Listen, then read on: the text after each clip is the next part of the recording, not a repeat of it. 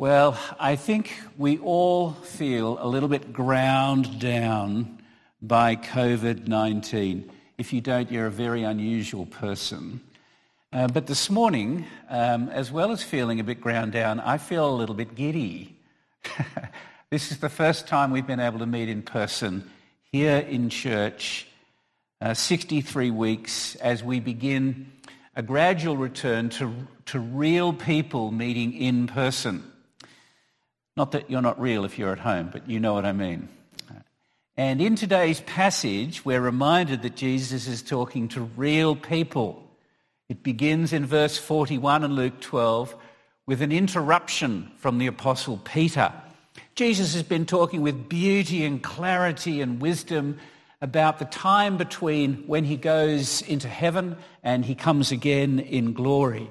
And he's dealt with persecution and poverty and affluence and the anxieties that we have day by day, what it means to put him in first place, how he is going to serve us when he comes again. And suddenly Peter interrupts. Verse forty-one, he says, "You're talking to us? You're talking to all these people? Who are you talking to?" And I don't know why Peter says it, but I'm very grateful that he did, because it reminds us that Jesus is speaking to real people with real questions. And as usual, uh, Jesus does not give a cold dogmat- dogmatic answer. Instead, he comes back to Peter and to us with a real question of his own, because he wants Peter and those of us today to enter into this, to think about the implications of what he's about to say, what it means for us. And he goes right into speaking about leaders in his church, but as you'll notice, by the end of the passage, in verse forty-eight, he then addresses everyone. This is the real Jesus speaking to real people, and he uses the familiar picture of the household of God, the master going away for a duration and returning. And last week we saw, remember, that that means that everything we do here and now is focused on the returning master, and we need to be awake and ready for when he returns. Question: what does it mean to be ready and awake? Well, Jesus moves from what he is going to do for us to what he expects his leading servants in the household to be doing during the delay. And you can see this from what Jesus says, his question in verse forty-one. "Who then," he says, "is the faithful and wise manager who the master will set over his household to give them their portion of food at the proper time?" He's saying everyone has a spiritual responsibility in the house of, household of God, but he's particularly looking at leaders, not just clergy. Every small group leader, every prayer leader, every volunteer in children's ministry, every parent, everybody who bears the image of Christ to work. And what is the task? What is the job that Jesus leaves us? The answer is very simple. It is to feed others in the house with the food that the master supplies at the right time. Remember when Jesus rose from the dead after Peter had denied him three times, and he appears to these apostles on the beach, and he takes Peter for a walk on his own, and three times he says to Peter, "Peter, do you love me?" Three times he gives him a chance to um, come back from the three three denials. And every time Peter says, "I love you, Lord. You know I love you, Lord. I love you, Lord." And each time Jesus says in answer to that, "Feed my sheep. Tend my sheep. Feed my sheep." So here is Jesus' picture of the church as the household of God. And our supreme task is to bring to each other the healing, saving, cleansing, strengthening word of God faithfully and wisely. And what also is wonderful about this passage, it's not just the real Jesus talking to real people, but he gives us a dose of realism.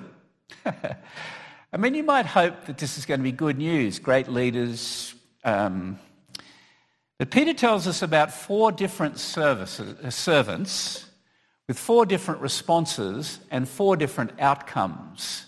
And here's the thing, three of the four completely fail to do what the master wants.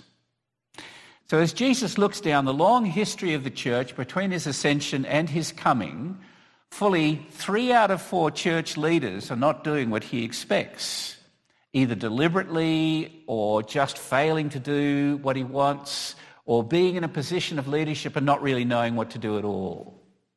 It's interesting, isn't it? It's the same statistic on the soils, three out of four bad soils, one good soil. Because if things are going to go wrong in the church, they usually begin with the leadership.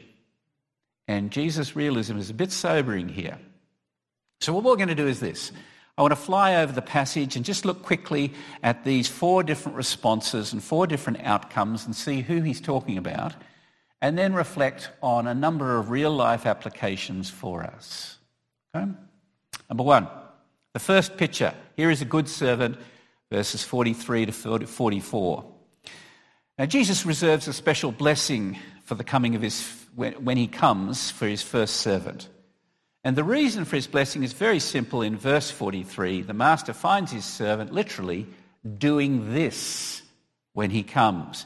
He's doing what the master wants him to do, faithfully and wisely dispensing the word of God, feeding others with truth and grace, which is exactly what Jesus is doing here and has done throughout his ministry, sacrificially serving up the bread of heaven so that we'll get a taste of the heavenly feast when he comes.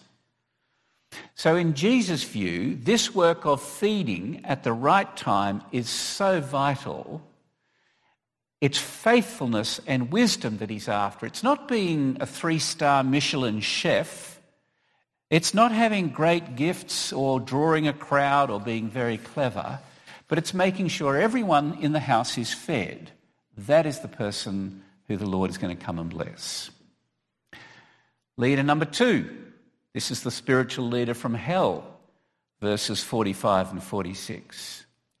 Now, here is a person in spiritual responsibility. It could be a missionary or a pastor or a bishop or a trustee or someone who leads a committee, but they're in it for themselves. They utterly disregard the expectations of the master. They are happy to trample on the needs of others. They're fearless of God and careless of others. They're overbearing, they're unbelieving, and it's far too common in church history. We know what this looks like. Uh, leaders who say they believe but consistently behave in abusive, selfish and egotistical ways. And it's not just a few bad popes or disgraced pastors of megachurches. It's everyone who builds their ministry thinking it's about me, who pushes others down to build up their own ego, who fleece the sheep and consume the gifts of the master, not feeding or caring for others. People who are drunk on their own authority, who make their own rules, who serve themselves really under the cover of serving the church. And with a false sense of independence of Christ, they really don't care and believe that Christ is coming. We read astonishingly that they beat the male and female servants, the word for boys and girls. They beat the boys and girls and they eat and drink and get drunk. And the coming of Christ is a terrible shock for them because it exposes what's really going on. Verse forty-six. The master of that servant will come on a day when he does not expect him, and at an hour he doesn't know, cut him in pieces and put him with the unfaithful. The word for cutting in pieces is the word dichotomy. What happens at the second coming is that God will show the split that is there. And the reason I called him a leader from hell is because he or she will be put with the unfaithful. They will be literally cut off entirely from the people of God forever. The third spirit is strong, isn't it? The third uh, spiritual leader is the one who deliberately neglects their work in verse forty-seven. Here is a leader who knows what they should do. They have a belief system. They know that Jesus expects them to bring out the food at the right time, but they just don't do it. Not really told the reason for it. They're entrusted with responsibility and they're not cruel or vicious or abusive. They just don't do anything with the responsibility that God has given them. They neglect what the master wants. They're do-nothing leaders, fully competent, maybe even well-trained, but out of fear of what others think perhaps, or just they want an easy life, they don't work hard in preparing the food for others and feeding them. They don't get ready for Christ's return or act according to his will. They just keep the doors open. These are leaders who are never going to rock the boat, never take any risks, never give any offence. They're certainly never going to teach the gospel of repentance. And Jesus says that when the master returns, in verse forty-seven, this servant will receive a severe beating. And I'm not sure exactly what that means, but I think probably this is a person who is saved, but when Christ comes again, their works will be burnt up, as the Apostle Paul says in First Corinthians three, um, that they've built their ministry on straw, not gold, and they'll suffer loss, though they will be saved, but as through fire. And fourth and finally, this fourth servant is close to the third. Uh, this fourth servant shows unconscious neglect at the beginning of verse forty-eight. The one who did not know and did what deserved a beating will receive a lighter beating. Uh, they did not know, therefore they did not do what the Lord required.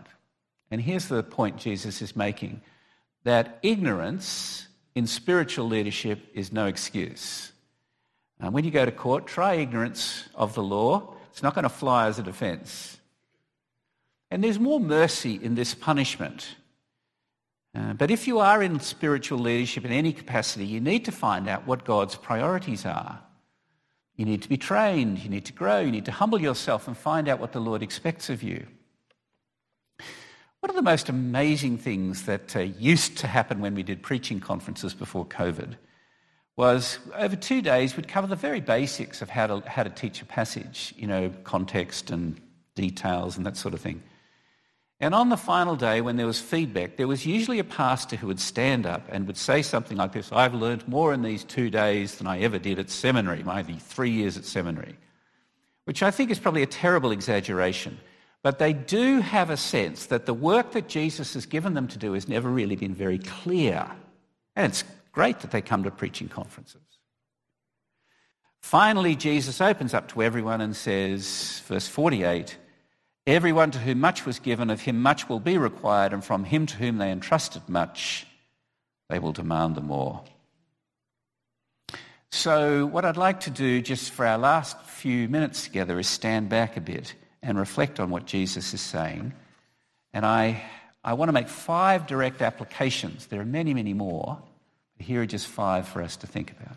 Number one, the first is just how precious the household and the people in the household are to this Lord. You can see this from the severity of the punishment Jesus speaks about. Yes, the negligent leaders three and four may be saved, but God takes very seriously the needs of his flock. If you want to see how deeply God feels about his people, remember that whatever those punishments really are, they are from the lips of the Lord who has come from heaven to give his life for his people. The same Lord who a sentence or two before has talked to us about it's the Father's delight to give us the kingdom and he wants to serve us. He cares so much for his household that he entrusts his household to leaders to feed and care those in the household. Very interesting. In that verse where Jesus talks about the delight of the Father, he calls us his little flock. Because God holds those who have authority within his flock, within his flock, to a particular accountability. He always has. Back in the Old Testament, in the book of Ezekiel, the shepherds of Israel were not doing what God wanted. Listen to this from chapter thirty-four. Thus says the Lord God, ah, shepherds of Israel, who have been feeding yourselves, should not shepherds feed the sheep? You eat the fat, you clothe yourselves with the wool, you slaughter the fat ones, but you do not feed the sheep. The weak you have not strengthened, the sick you have not healed, the injured you've not bound up, the strayed you've not brought back, the lost you have not sought, and with force and harshness you have ruled them.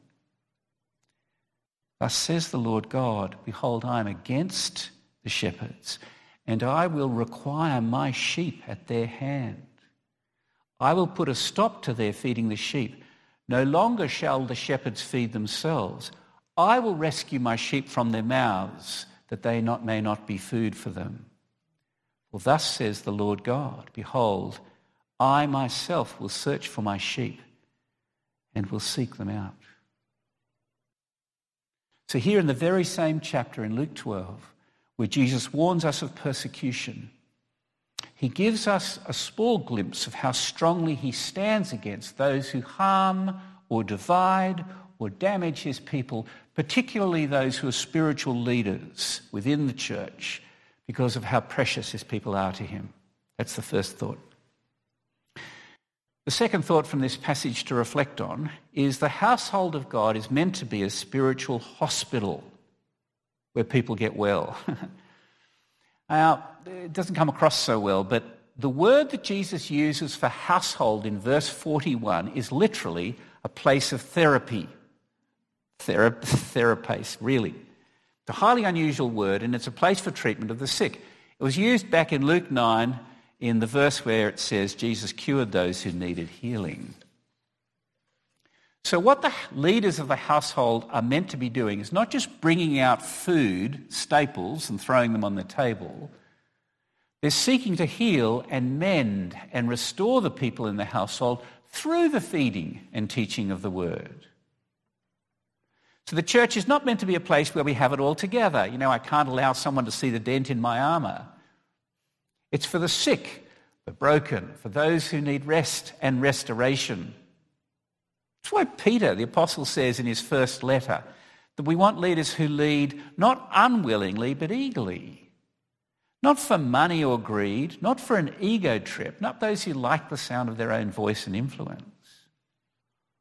And I think this is so important as we come to the end of COVID, because to just get through the last year or more, we've developed ways of living and being that we're going to have to break out of, for our healing and for the healing of others. Instead of avoiding everyone else and holding them at arm's length, worrying that connecting with them is going to make us sick, we're going to have to begin embracing each other, knowing that it's by connecting that we are going to be made well, and they are made well. And the picture here is bringing the word, the healing word of God, to others. I can't say what a relief this is as a spiritual leader. We're not all meant to be brilliant strategists or organisational giants. We're meant to feed others, to bind, to bind them up, to bind them together. And I'm so grateful we don't have to invent the food. The master has given it to us just as he's given the house. The sheep belong to the master, not to the leaders. It's to be the ambition of all spiritual leaders to move people toward the true shepherd, and strengthen the weak as they go, and strengthen the connection with each other in the household, which is why it's so dangerous in a church for people to have other agendas which are not about Christ and caring for each other. The third point of application is this. Jesus' household is a household of doing. We know there's a delay in Jesus' coming, and the waiting and looking for him is not passive inactivity, it's the opposite. What is going to please the master when he returns is finding us doing this, feeding and caring each other. That's why Jesus is so strong about neglect. The church is not about maintaining an organisation. We're meant to be driven by the urgency of his coming, seeking to build each other up and feed one another. And I think this too is a word for us as we come out of COVID. You know, we've been fourteen to fifteen months apart from each other, and we are all going a little bit crazy. I certainly am. And as we come back together, if we're not doing the serving thing for others, you remember what happens in the Bible? The next step is usually grumbling, or finding ways to complain about the fact that you're not being properly served. So I want to encourage you to take this question and think about it. What is it that the Lord wants me to be doing in this next season? For each of us, he has something for you that he wants you to be doing. Fourthly, seeing that Christ is the master of the house, we desperately need his help, and we need to pray. We have to pray for our leaders, because human shepherds are sheep too, you know. We are also in the house for healing. We need feeding and care as well. So please pray for your spiritual leaders. I'm not, not just the clergy, but the other leaders in the church. And pray for the wider church, that God in his mercy would give leaders and shepherds who would feed his house at the proper time with wisdom and faithfulness. How encouraging it has been to see Willie Shane and Tom Dowse grow in character over the two years of Artizo. How thankful I was for their words today. If the church does not have faithful and wise leaders, it's it's just we're just going to look like the world around us. We'll be completely powerless. Uh, in the fall this year, our Anglican Network in Canada will choose a new bishop, and then next year at the same time we'll choose a second. We need to begin praying that the man of God's choosing will be elected, someone who's proven to be faithful and wise. Pray that God would raise up and send out evangelists and pastors into the harvest, that people would arrive, arise here in Vancouver, even in our congregation, and that they would be trained effectively. And finally and fifthly, I want to commit this to your thinking. All of us are accountable to the chief shepherd when he returns. And I think that's the point of verse forty-eight. Everyone to whom much is given, of him much will be required. And from him whom they entrust much, they will demand the more. Now look at the way that Jesus says that. You and I have been given much. We have been entrusted with much. And the Lord expects us to be doing and using the much so that there might be more. Not that we, with our cleverness, construct more blessing than he first gave us, but as we use what he has given us, the Lord spreads his healing grace through us to others. He multiplies his goodness, and he gives us greater capacity to receive and give his grace away. If we receive the grace of God and just hold it in our hands to ourselves, it turns to dust. So God has given every single one of us something to do to help others in the body, and we will each have to give an account to the Lord when he comes for what we've done. And because the Lord delights to give us the kingdom, he will also delight to welcome us with blessing when he comes again in glory.